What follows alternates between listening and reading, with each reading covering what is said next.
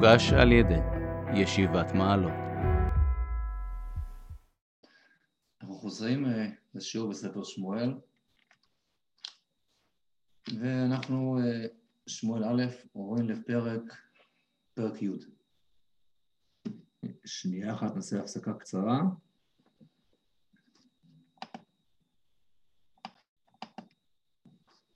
כן, זהו, חזרנו. אז שוב, שלום, שמואל א', פרק י', קשור יהיה לרפואת כל מי שצריך, צריכה רפואה בעזרת השם. פרק י' פסוק א', ויקח שמואל את פח שמן, ויצוק על ראשו וישקר, ויאמר, הלא כי משכחה השם על נחלתו לנגיד. בלכתך היום מעמדי, ומצאת שני אנשים עם קבורת רחל, מגבול בנימין בצאצח, ואמרו אליך, נמצאו האתונות אשר הלכת לבקש, והנה נטש אביך את דברי האתונות, ודאג לכם לאמור, מה אעשה לבני. וחלפת משם והלאה ובאת דלון תבור, ומצאוך שם שלושה אנשים עולים אל האלוקים בית אל, אחד נושא שלושה גדיים ואחד נושא שלושת כיכרות לחם, ואחד נושא נבל יין. ושאלו לך לשלום ונתנו לך שתי לחם ולקחת מידם. אחר כן תבוא גבעת האלוקים אשר שם מצילי פלישתים, והיא כבואך שם העיר ופגעתה חבל נביאים יורדים מהבמה ולפניהם נבל ותוף וחליל וכינור והם המתנבאים. וצלחה עליך רוח השם והתנבאת עמם, התנבאת עמם ונהפכת לאיש אחר. והיה כי תבואנה האותות האלה לך, עשה לך אשר תמצא ידיך, כי האלוקים עמך.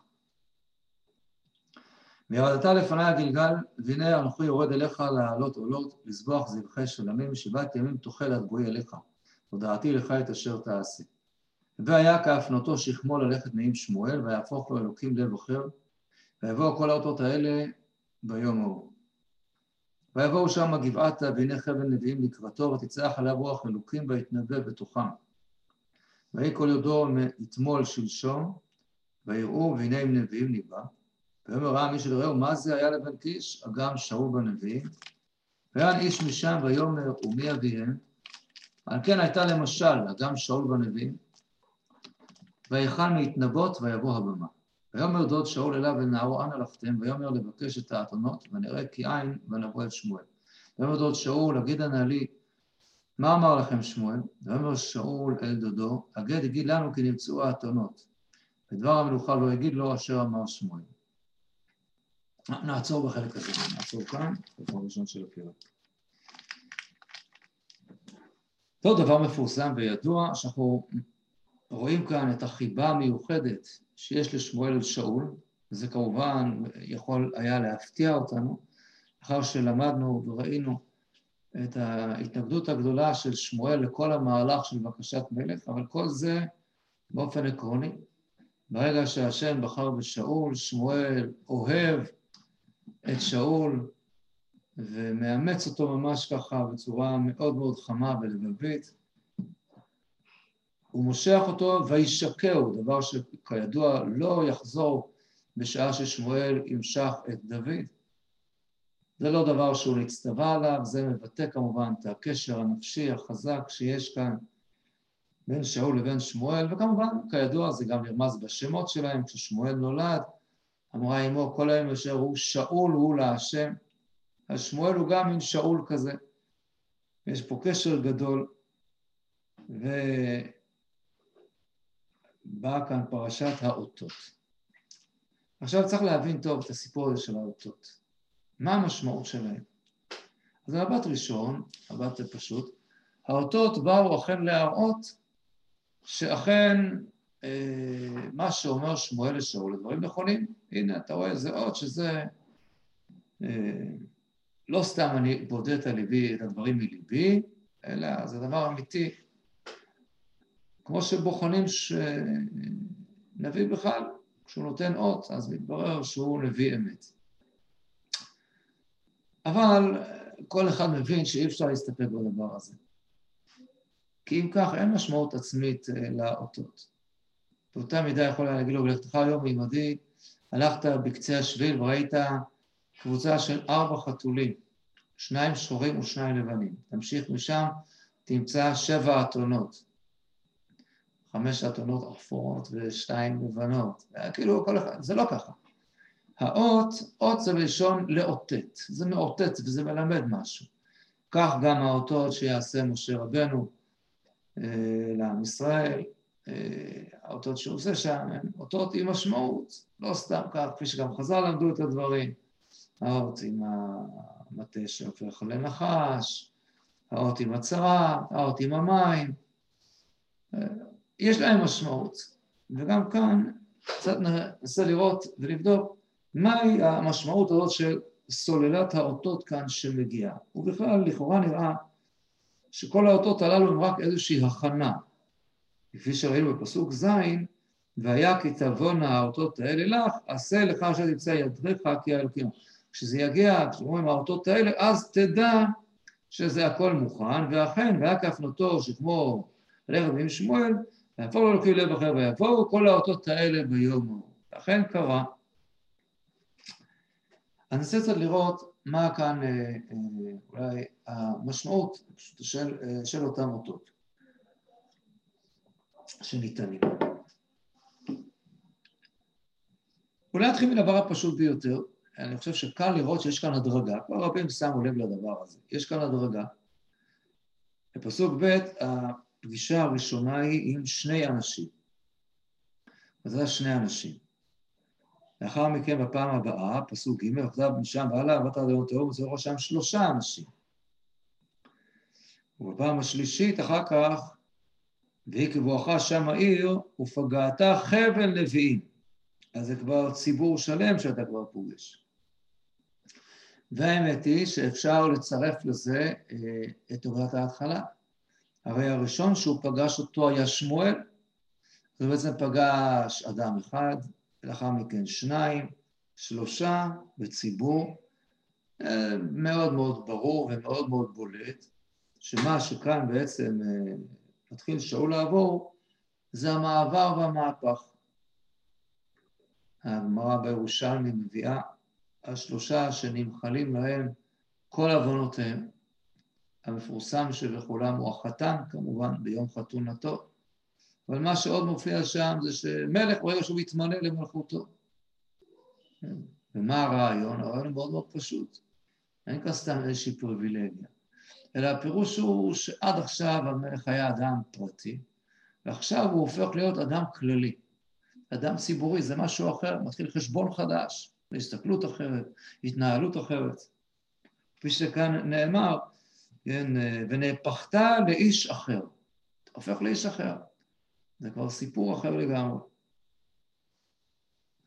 וזה אכן מה שקורה, לאט לאט שאול, נפגש עם בודדים, מעט עולה ועולה ועולה עד שהוא נפגש כבר עם ציבור, עם חבל נביאים, וזו כמובן ההכנה לכך שההמלכה עצמה, שבה שמואל, זה הפסוק שכבר לא קראנו, פסוק י"ז, ויצעק שמואל את העם אל אשר המצפה, הוא מזמין את כולם עכשיו לבוא להמלכה של שאול.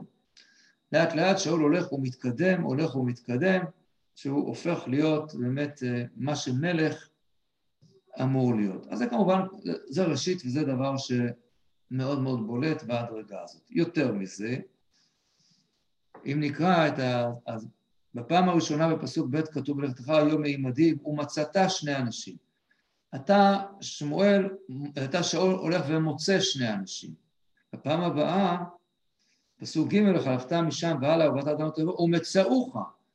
עכשיו כבר בפעם השנייה לא אתה מוצא, אלא הם כבר מוצאים אותך. ובפעם השלישית יש כבר תמונה שלמה. פסוק ה' באמצע הפסוק, ויהי כבואכה שם העיר ופגעת חבל נביאים יהודים. אתם נפגשים. יש פוגעים זה בזה, ויש כאן איזשהו שיתוף. אתה מגיע, מוצא אותם, הם מוצאים אותך, ומתוך זה יש כאן בסופו של דבר מפגש משותף של שאול עם הציבור, כפי, ש, כפי שאכן צריך, צריך כאן להיות. ניכנס קצת יותר עכשיו אולי גם לפרטים עצמם.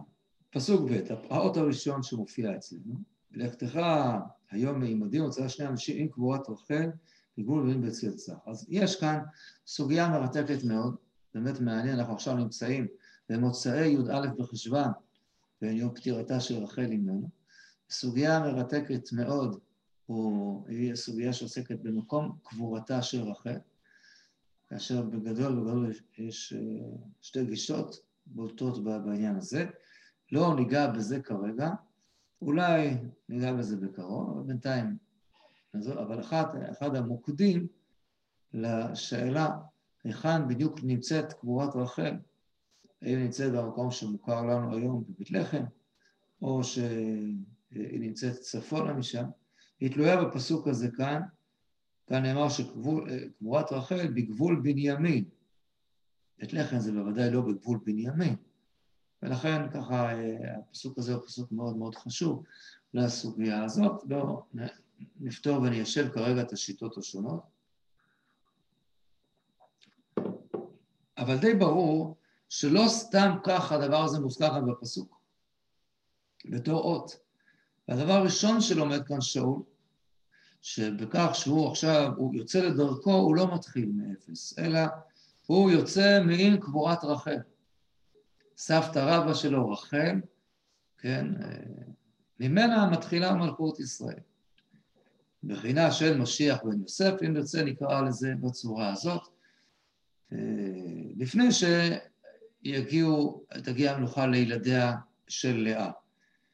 אז זה מתחיל מרחל, וגם כפי שכבר רש"י הביא על מלכים מחלצי יצאו, על שאול וישבושת, דבר שם על בנימין, שיצאו, יהיו מלכים שיצאו מרחל, והנה כאן מתממש העניין הזה, ושאול זוכה במלכותו, ויתר כי הוא זה שבא כצאצא של רחל אימנו, וזה הוא צריך לקחת ולזכור את האחריות הזאת שיש לו, וכל הסיפור הזה שמסירות הנפש שאמורה להיות לו על עם ישראל, כפי שרחל מסרה את נפשה.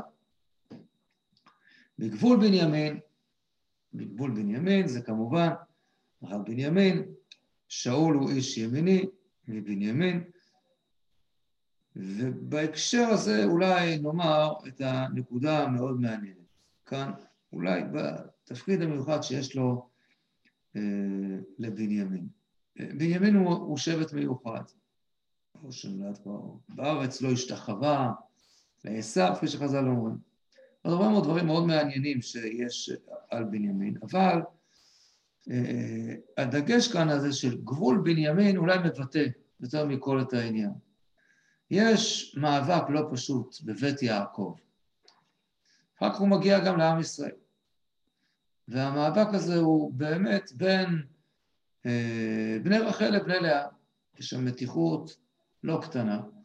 והדבר הזה כמובן יבוא לידי ביטוי בעיקר במאבק בין שני השבטים הבכירים, שני, בין יוסף ליהודה. והמאבקים הללו ברמה האישית מתגלים לנו בחלק השני של ספר בראשית, וכמובן לאחר מכן בתמונה ההיסטורית של התפלגות הממלכה לממלכת יהודה וממלכת ישראל, או כפי שהיא גם נקראת, בית יוסף.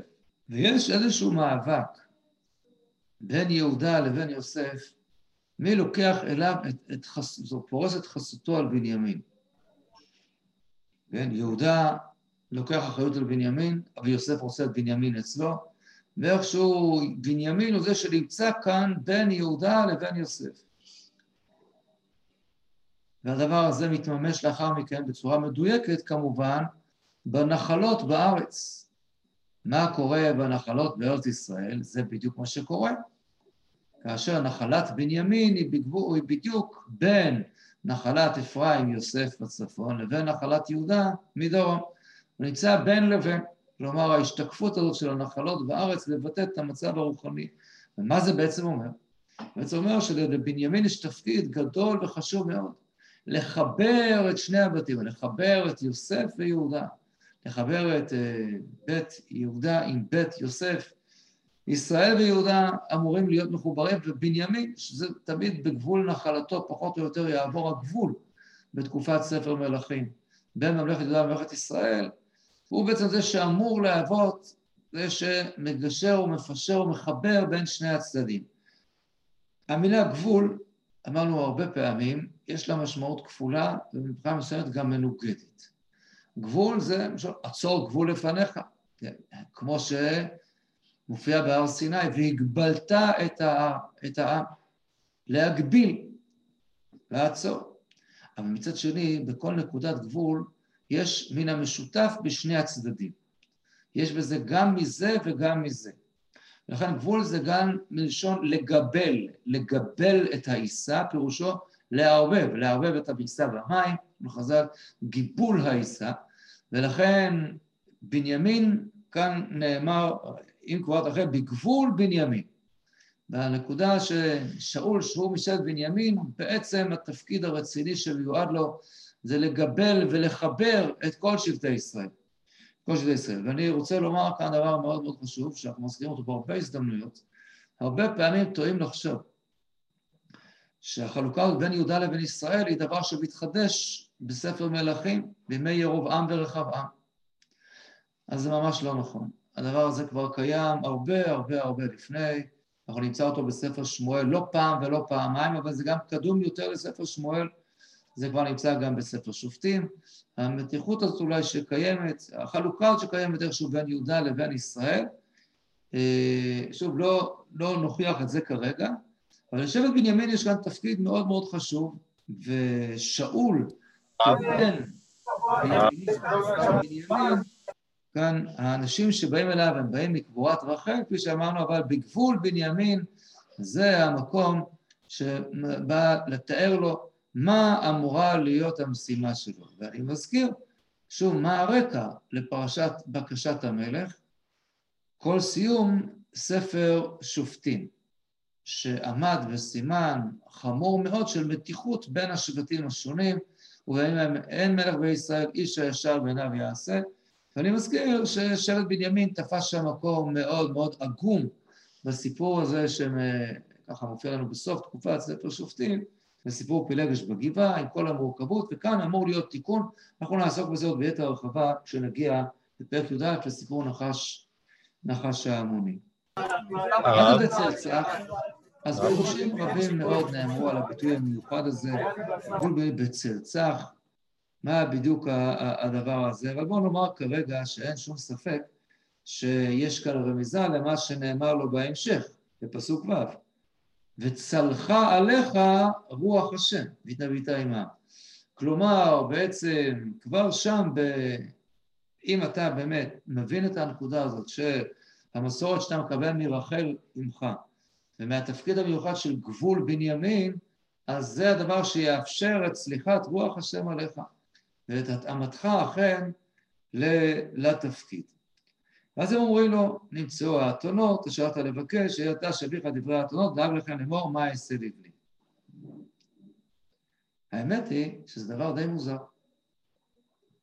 מה הם מספרים לו? אל תדאג לאתונות, האתונות כבר נמצאו. למה אני אומר שזה דבר מוזר? כי זה מיותר להגיד את הדבר הזה. זה לא שזה מיותר, מכיוון שאתונות זה לא דבר חשוב, אנחנו מזלזלים בזה. ממש לא. ראינו כבר בפרק שבא, שבו שאול הולך לבקש את האתונות, ראינו שדווקא זה בא לומר שגם כשמישהו עומד עכשיו עוד מעט לעסוק בעניינים הכי גדולים, שהציבורים של כלל ישראל, זה לא אומר שאנחנו רוצים לוותר על בעיות קטנות שיש לאנשים, לא, זה לא, לא, לא דורסים את היחיד ככה בשביל הכלל וזהו, לא, לא, לפעמים אין ברירה, אז, אבל בגדול, בוודאי ובוודאי שגם הדאגות הפרטיות של האדם, האדם הקטן נקרא לו, הפשוט, היחיד בישראל, אמורות להיות חשובות מאוד, גם למלך. אז למה אני אומר שזה מיותר? מכיוון שהאינפורמציה הזאת שמספרים לו, נמצאו האתונות אשר הלכת לבקש, את זה כבר אמר לו שמואל. בפרק הקודם ראינו שמה אומר לו שמואל, פרק ט', פסוק י"ט.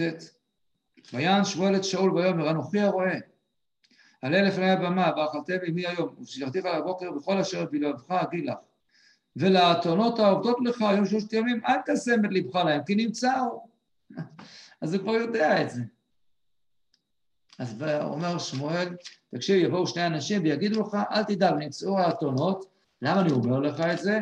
תעשה כאילו שאתה לא יודע, שלא יעלבו. זה כמו שאדם מספר לך בדיחה שאתה מכיר אותה, אז זה לא יפה לעצור אותו באמצע. בוודאי ובוודאי אם זו בדיחה שאתה זה שסיפרת לו והוא לא זוכר את זה כרגע, אל תבייש אותו ותחייך במקום הנחמד. תראה מופתע קצת, מותר לשעות מפני השעות. אז זהו, זה מה שכאן רוצים להגיד לשמואל אומר לשאול, תקשיב, הם יגידו לך ניצור האתונות, אז אל תגיד להם, אה, אני כבר יודע, כי זה לא מנומס, ומלך צריך להיות מנומס. קשה להניח שזה כאן אה, המסר. אז מה כן? למה כן? אז אולי יש נקודה אחת שאפשר לומר, אני חושב שהיא אולי נכונה, שכן יש פה חידוש אחד במה שהם אומרים. שמואל רק אמר, אל תדאג לאתונות, אל תעשה את לבך להם כי נמצא. אבל הם מספרים לו דבר נוסף. מה הם אומרים לו? אני חוזר לפסוק שלנו, באמצע פסוק ב', ואמרו אליך, נמצאו האתונות אשר הלכת לבקש, עד זה, זה הוא כבר יודע, והנה נטש אביך את דברי האתונות, ודאג לכם לאמור, מה אעשה לבני? אה, אולי זה חידוש. תדע לך שהאתונות נמצאו, אבל אבא דואג לכם. ואבא דואג לכם זה דבר שמאוד מאוד חשוב, ולדעת, כלומר, אל תתעכב עכשיו יותר, וברגע שיגמר הסיפור, כן, אז תדאג גם לדבר הזה. שוב, אותה רגישות קטנה שנמצאת פה, ואתה עכשיו קיבלת בשורה שאתה מלך ישראל, לא פטור מכיבוד הורים. ואם אבא עכשיו מודאג, כן, אמרנו, זה לכאורה כמעט, כמעט מופיע בציניות. כן, אמרנו, שאול הזה הוא בחור וטוב, משכמו ומעלה גבוה מכל העם. אני יודע, אמרנו, איזה שני מטר עשרים אולי, בטח מעל שני מטר הבחור. הוא נראה טוב וגדול עם נערו, אבל אבא דואג. כי כבר חושך, מצא את הדרך. אין מה לעשות. אבא נשאר אבא וילד נשאר ילד, לא יעזור, וגם את זה, גם הרגישות הזאת מאוד מאוד מאוד חשוב ש... שהיא תישאר. אבל אני חושב שזה מסר שהוא נכון, אבל יש כאן משהו, אולי אה, משהו עוד יותר משמעותי. יכול להיות שיש כאן איזשהו רמז, מה שנקרא רמז מטרים, מטרים מלשון מקדים, טרם, משהו כבר מוקדם. בעצם מה שאומר כאן שמואל לשאול, אומר לו את הדבר הבא, תשמע, העם יגידו לך כל מיני דברים. תדע לך, איך את זה בלשון הגמרא, שאנחנו עכשיו יודעים כתובות, לא מפיהם אתה חי. האמת היא שלא הם אלה שאמורים להגיד לך מה לעשות. כי אתה מקבל את, ה, את המשמעויות ואת התפקיד ואת השליחות, אתה מקבל מהנביא. הנביא כבר גילה לך שעבדו האתונות. העם חושב שהוא אומר לך כל מיני דברים ואתה צריך לשמוע להם כי הם גילו לך, אבל אתה צריך לשמוע לא לעם, אתה צריך לשמוע, לשמוע לנביא. ובאמת, דמיינו לעצמכם, ותראו, התמונה כאן, היא, כמעט הייתי אומר, אפילו מתוארת באיזשהו חיוך שובב. תארו לעצמכם עכשיו, שאול פוגש את שמואל, שמואל האתונות, ושמואל אומר לו, בוא, בוא, תצטרף אליי עכשיו לסעודה, אני עוד מעט יש לי דבר מאוד מאוד חשוב לומר לך. עדיין לא יודע מה, ובו ברגע פוגשים אותו שניים מהשליחים של אבא שלו שהוא שלח לחפש. הראו את, שמואל, את שאול, מה הם מיד יגידו? שאול, מצא אותך, עזוב הכל, רוץ מהר הביתה, אתה לא מבין כמה אבא פה מחכה לך. ומה היה עושה שאול מן הסתם? הולך איתה, מגיע את אבא שלו, ומה היה קורה? היה מפסיד את כל סיפור המלוכה. כי הם לא יודעים. הם לא יודעים. שמואל, גם הוא התייחס לעניין הזה. שמואל כן התייחס. מה אמר שמואל? נחזור שוב רגע לפרק ט'. מה הוא אומר על האתונות? מה הוא... שמואל לא רגיש לדאגה של אבא שלו? זה נראה במבט ראשון חוסר רגישות של שמואל. שמואל לא... עזוב את האתונות, נמצאו, בוא, בוא, אני עכשיו אמנה אותך למלך, עזוב. לא... ומה עם אבא של... מה עם אה, קיש, אבי שאול? אז שמואל לא רגיש את העניין? תראו מה אומר בשמואל. שוב בפרק ט', פסוק כ', בואו נקרא את זה בתשומת לב. אומר לו שמואל, ולאתונות העובדות לך היום שלושת ימים, אל תשם את לבך להם כי נמצאו. ולמי כל חמדת ישראל? הלא לך ולכל בית אביך. הוא לא שרר את אבא של שאול. רק שמואל בעצם, מה אומר? דמיינו לעצמכם שוב את הסיטואציה הזאת. תארו לעצמכם שאכן השליחים של קיש היו מוצאים את שאול רגע לפני ששמואל אומר לו את דבר המלוכה, וסוחבים אותו הביתה. ואחר כך מראים לקיש, אבא של שאול, את כל התמונה השלמה, ומה הוא בדיוק פספס כאן. איך הוא היה מרגיש עם זה? איום ונורא. נגיד את זה בצורה יותר חיובית. עכשיו, כשקיש ישמע ששמואל משך את אבא שלו, את הבן שלו, שאול למלך, אז אומנם היו שלושה ימים של דפיקות לב, שהוא באמת חשש, אבל עכשיו באמת מה?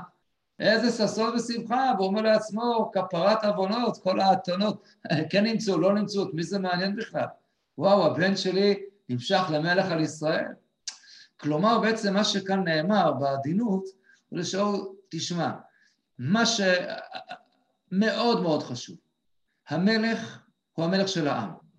הוא יכול בקלות להתפתות, להקשיב ולשמוע לעצות של העם כל הזמן.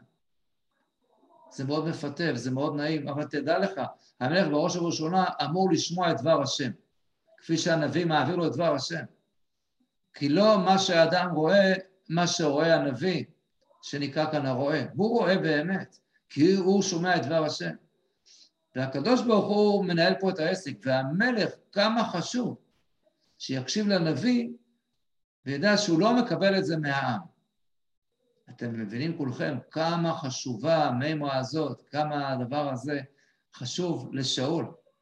כולנו כבר יודעים את ההמשך, נכון? כמה שאול ייפול בדיוק בנקודה הזאת. כששוב ושוב שאול ישמע לכל העם, במקום לשמוע לכל הנביא. אתם זוכרים בסיפור של, עוד נראה את היכולות, אבל אולי הדבר המפורסם ביותר, שהוא לא שמע לכל, ה, לכל הנביא ולא הכרית את עמלק, השאיר את, את הגג, בגלל העם. כי יראתי את העם. איי, איי, איי, איי. עוד נראה כמה זה יהיה עצוב הסיפור הזה. אולי, וזה כבר מה שנאמר לו כאן בהתחלה. הם באים ומספרים לך איזה בשורה, תשמע, אל תדאג לאתונות, נמצאו האתונות. אבא שלך מאוד מודאג. אתה תחייך, ובשקט, ותגיד, אוקיי, אני כבר יודע, אל תגיד להם את זה, אבל אתה יודע, אני כבר יודע, ואבא שלי אולי קצת דואג עכשיו, עוד מעט, זה, זה יהיה משתלם. אתם אין לכם מושג מה קרה בינתיים. אבל אה, למי כל חמדת ישראל יכול לך, כל בית אביך, או, יהיה בסדר. אז זה אולי הנקודה של אה, האות שמופיע בפעם הראשונה. בפעם השנייה, האות השני בפסוק ג' אתה מגיע עד אלון תבוא, ומצאו ראשם שלושה אנשים עולים אל האלוקים בית אל. אחד נושא שלושה גדיים, ואחד נושא שלושה כיכות לחם, ואחד נושא נבל יין. ראשית, אני חושב שחדי הזיכרון שלכם יוכלו להגיד שזה מזכיר להם משהו. כשעולים אל האלוקים עם גדיים אולי, ועם שלוש, שלושה גדיים, עם לחם ונבל יין, מזכיר משהו. כיוון שכולכם עם אה, רם, רובכם לפחות עם רמקול סגור, אז אני אומר, כן, תשובה נכונה מה שרציתם לומר, רק אני אגיד את זה בקול שכולם ישמעו. זה כמובן מזכיר שיירה אחרת שעולה לבית השם. פרק א' בספר שמואל, פסוק כ"ד, כאשר אלקנה וחנה מעלים את שמואל, שזה עתה נגמל, ומעלים אותו אל בית השם בשילה. מה כתוב שם, פרק א', פסוק כ"ד? ותעלהו עמה כאשר גמלתו בפרים שלושה, ויפה אחת קמח, ונבל יין, ותביאו בית השם. שיירה מאוד מאוד דומה עם אותם אלמנטים, כן, שלושה פרים, אז כאן זה שלושה, אה, שלושה גדיים, איפה אחת קמח, שלושה כיכרות לחם, ונבל יין, נבל יין. נעמוד רגע גם על ההבדלים. אבל לפני ההבדלים, כמובן שהדמיון כאן מאוד מאוד בולט. ואין ספק שיש כאן משמעות ששאול הולך להמשיך את המשימה שהיא יעדה בעצם חנה.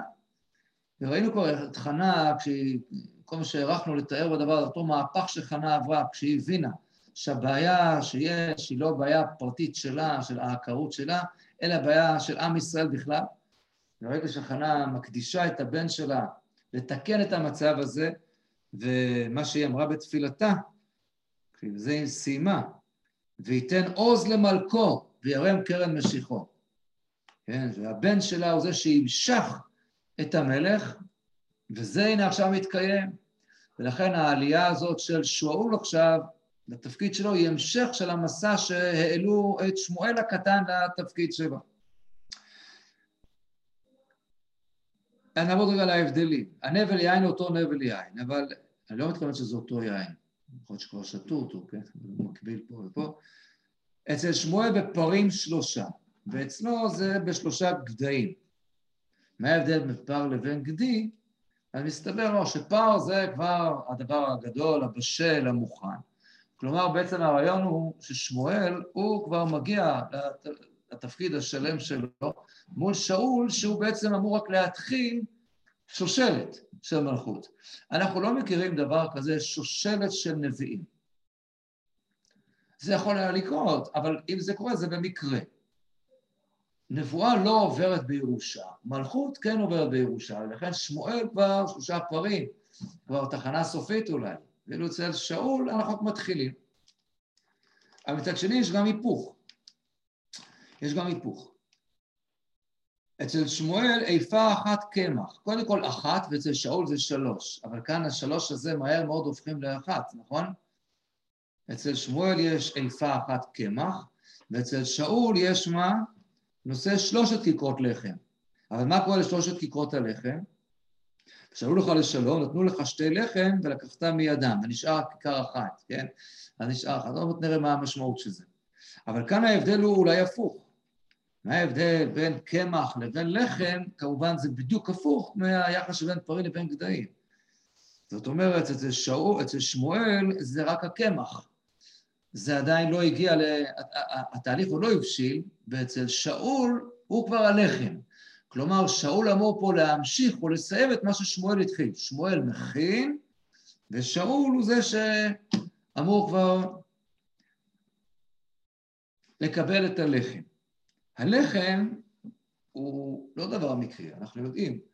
הלחם הוא דבר משמעותי מאוד מאוד, והוא קשור תמיד למלכות. אני מזכיר מה שרש"י אומר אה, בפרשת תרומה. יש שלוש, שלושה כלים שיש להם זר זהב סביב.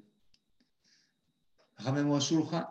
יש לארון, יש לשולחן ולמזבח הקטורת. יש להם אה, זר זהב סביב. ורש"י אומר על אה, זר של אהרון, אומר רש"י, סימן לכתר תורה. ובמזבח זה סימן לכתר כהונה. ולשולחן, אומר רש"י, סימן לכתר מלכות. זה בנוי על המשנה ששלושה כתרים הם, כתר תורה, וכתר, אחר יש כתר שם טוב שעולה על, על, על כולם. ורש"י מוסיף, כמו שאומרים שולחן מלכים. זה ביטוי מאוד מוזר ברש"י. רש"י על התורה פרשת תרומה.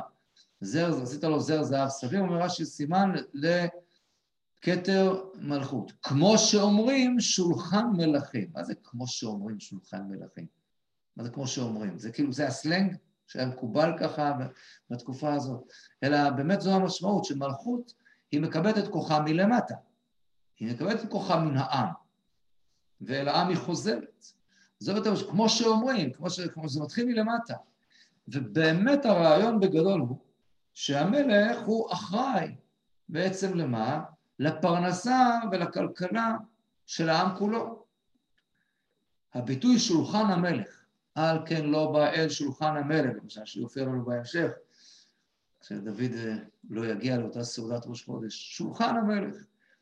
כי בעצם כל עם ישראל יושב וסמוך על שולחן המלך. כן? שולחן המלך. כל מה שהם מתפרנסים זה ממנו, והוא אחראי לדבר הזה. המלך אחראי לכלכלה ולפרנסה של עם ישראל. אנחנו יודעים שהוא אחראי לעוד משהו מאוד מאוד חשוב, נצטרך לראות איפה זה מסתתר כאן, אם בכלל. הוא אחראי לשני דברים גדולים של העם, והם תלויים זה בזה הרבה פעמים, לפרנסה ולכלכלה של העם ולביטחון של העם. יש קשר מאוד גדול בין הדברים, כי פעמים רבות צריך להילחם בשביל הפרנסה, זאת אומרת, כן, יש מאבקים בין עמים, כי ביסודו המאבק עולה על שליטה כלכלית וחומרית וכולי. וכמובן זה בא לידי ביטוי בביטוי, במילה, במילה לחם. לחם זה כמובן גם מלשון להילחם. הזכרנו הרבה פעמים את הדבר הזה, שאצלנו זה נקרא לחם, לחם, ולחם בערבית זה דווקא בשר. ומה היסוד של העניין הזה? אצלנו בארץ, אז הארץ היא ארץ חקלאית, אז הפרנסה היא מהלחם, אז המלחמה היא על הלחם. לעומת השבטים הערבים שגרו במדבריות, הם בעיקר עסקו במרעה הצאן, ולכן המלחמה היא על הבשר. אז הלחם, המלחמה היא על הבשר, על המרעה. אבל בכל אופן, כאן אה, שאול מקבל לחם. ומה, איזה לחם הוא מקבל? הוא צריך לדעת, עכשיו אתה אמור לדאוג ללחם לעם ישראל, זה התפקיד שלך, אתה הופך להיות זה שאחראי לעניין הזה. וכמה חשוב שהמלך יזכור שהלחם הזה שנמצא על שולחנו, על איזה שולחן אתה סועד, כבוד המלך. אתה מקבל את הלחם שלך מבית השם. כי השיירה הזאת שכאן עולה, שלושה אנשים עולים אל האלוקים בית אל, והם בעצם נותנים לך כאילו משולחן גבוה אתה אוכל. אז המלך אוכל משולחנו של הקדוש ברוך הוא, ומכוח זה המלך משולחנו שלו, על שולחנו סועדים כל ישראל, ולכן זה כאן התיאור המיוחד הזה של האות השני, של האנשים שדואגים לתת לו את הלחם כחלק מהחיבור שלהם בית השם, כמה חשוב שגם את הדבר הזה המלך ידע, יזכור ויבין, באמת חשוב מאוד מאוד. הגמרא מופיע אה, במסכת תוריות, בביטוי, בירושלמי שם, איזה הוא מלך ישראל? כל שאין מעליו, אין אף אחד מעליו, אלא השם אלוקיו. אה, זה בדיוק, זו בדיוק הנקודה. מצד אחד אין מעליו, כל עם ישראל כפוף לך.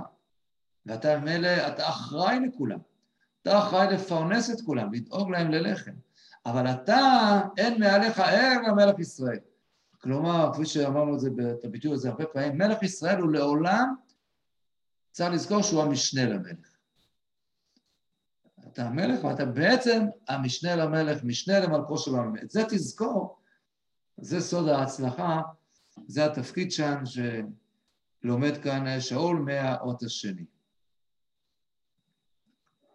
השלישי אולי הבולט ביותר. אחר כן תבוא גבעת האלוקים. אשר שם נציבי פלישתים, ויהי באורמה שם העיר פגעת לכם הנביאים יורדים לפניהם, והם מתנבאים, צרחה עליך רוח השם התנביטה עמם, ונהפכת לאיש אחר. רק כי תבוא האותות האלה לך, עשה לך, אשר תמצא ידיך, כי האלוקים עמך. ירדת לפניי הגלגל. מה, מה, מה מדובר כאן? אז כאן בדיוק ההשלמה של העניין. זה התפקיד השני.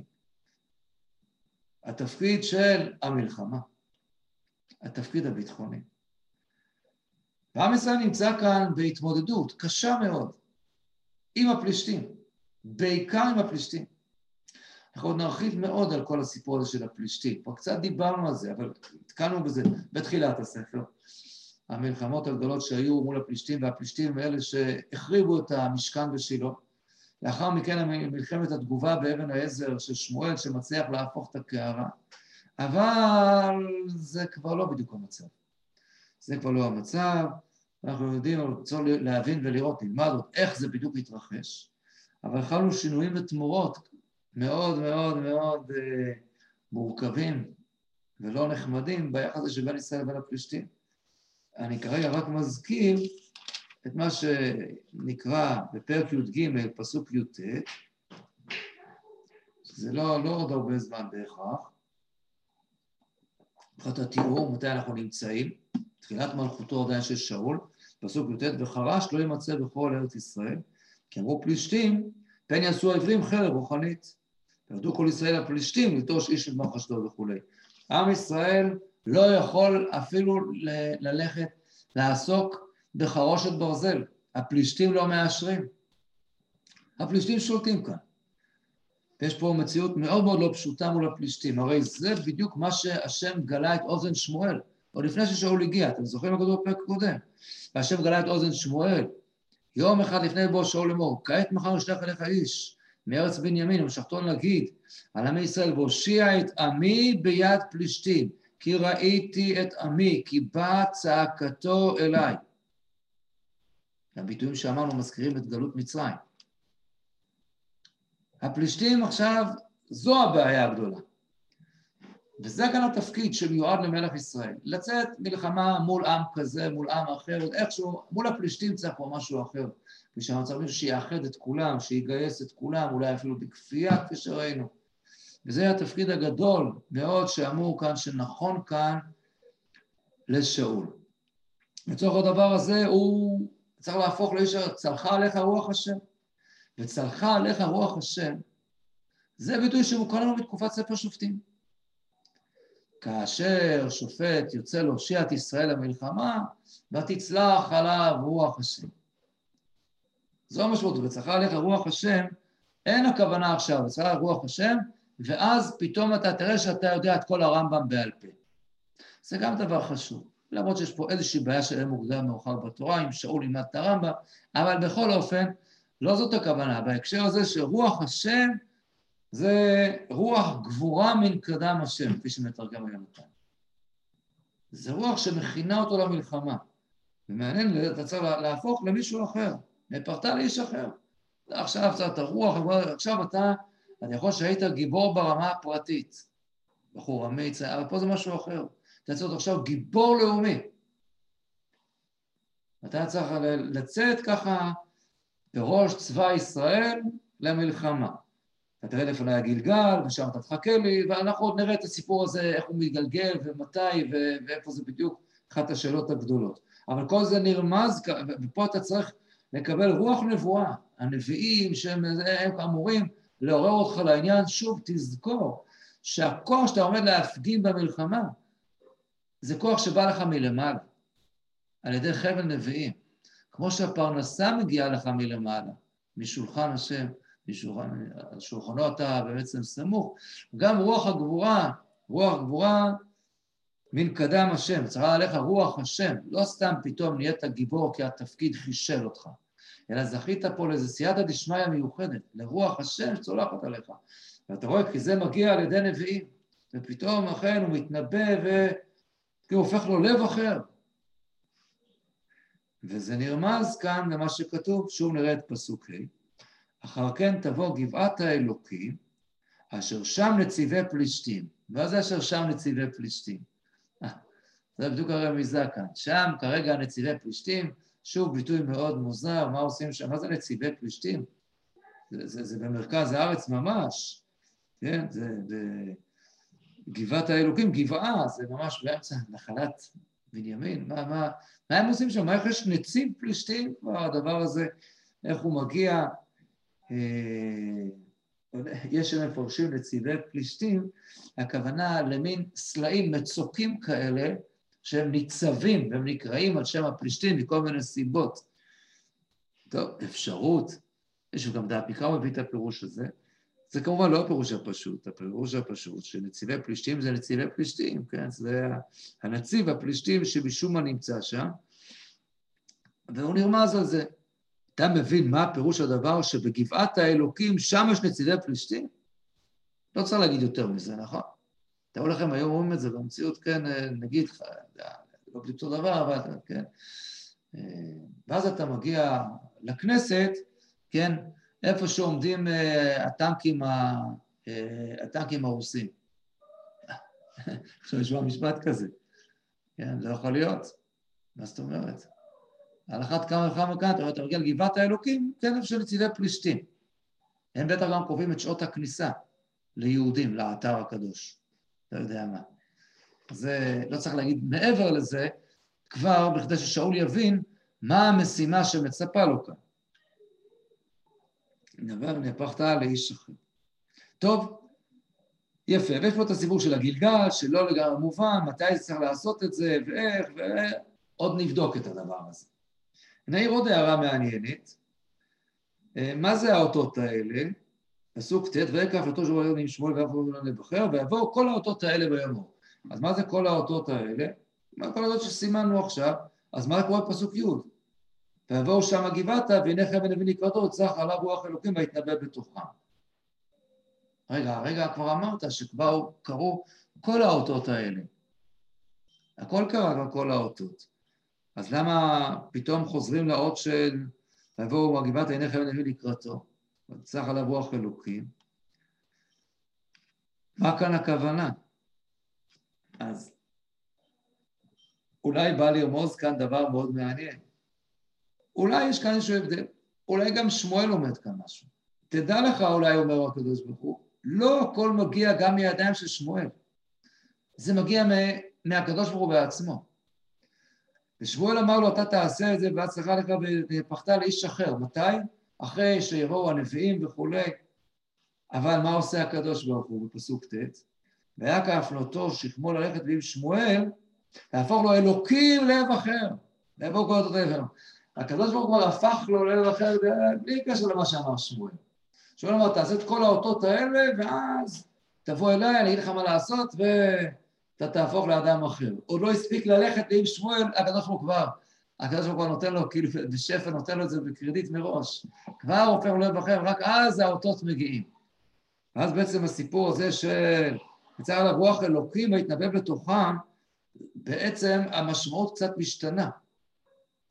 הנקודה המרכזית שהופכת כאן להיות, שמתחדשת, ויהי כל יודו מאתמול שלשום, ויראו, והנה נביאים ליבה. ויאמר העם ישרהו, מה זה היה לבן קיש, גם שאול בנביאים וכולי, על כן הייתה למשל גם שאול בנביאים. זו הנקודה שהתחדשה עכשיו. לא עצם זה שהוא התנבא וצלחה לרוח השם, אלא שהעם שם לב לדבר הזה, והעם בתמיהה תמה מאוד. וואו, קרה כאן משהו, משהו אחר ומיוחד. כמה זה חשוב שהעם ישמע את הדבר הזה. שהעם יזכור שמי שנתן, לש...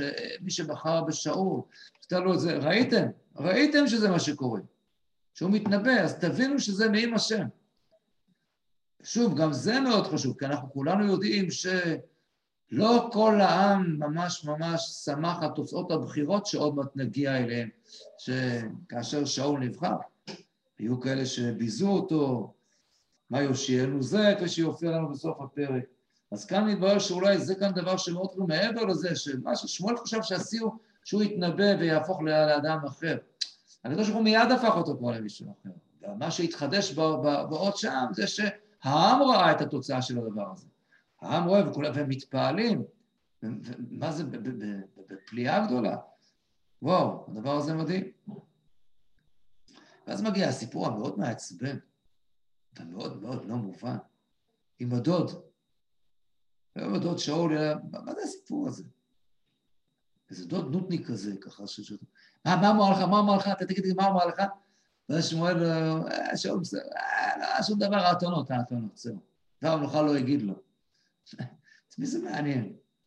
מה זה הקטע הרכילותי הזה שנכנס לנו כאן כביכול תוך הסיפור? אין לזה המשך, זה, אנחנו לא מתקדמים מזה, זה לא מלמד אותנו שום דבר. בסדר, יש לו דוד, זה, אולי החידוש הוא שזה דוד כזה, נודניק, ולא דודה, אולי גם זה חידוש, לא יודע אם טוב שאמרתי משפט כזה. מה זה? למה זה מוביל אותנו? מה זה מקדם? למה? אנחנו גם לא יודעים מי הוא, אז באמת אין לזה המשך, באמת. אנחנו גם שומעים בצורה די סתומה את פסוק ט"ז, למה הוא לא אמר? ודבר המלוכה לא הגיד לו, זה הפסוק, אשר אמר שמואל. מה זה אשר אמר שמואל?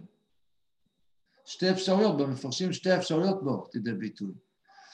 את דבר המלוכה לא הגיד לו אשר אמר שמואל, הוא לא אמר לו דבר המלוכה שאמר לו שמואל. למה הוא לא אמר לו? לא כתוב למה. אפשרות שנייה, ודבר המלוכה לא הגיד לו, למה? אשר אמר שמואל. ששמואל אמר לו להגיד לו. ומה האמת? קשה להכריע. אמרנו הרבה פעמים שכשהתנ"ך רוצה לומר לנו משהו שיש לו יותר מאשר משמעות אחת, אז הוא כותב את זה בלשון כזאת שיכולה להתפרש לכמה וכמה פנים, לומר שבעצם זה נכון וזה נכון. אבל, אבל למה? למה זה כל כך חשוב? למה אה, הדוד צריך לקבל, כאילו אסור לשאול להגיד לדוד, וחשוב לו לדעת שהדוד מנדנד לו ורוצה לדעת, ממש נשמע מוזר ביותר. אה, ייקח עוד הרבה זמן עד שנענה תשובה לשאלה הזאת.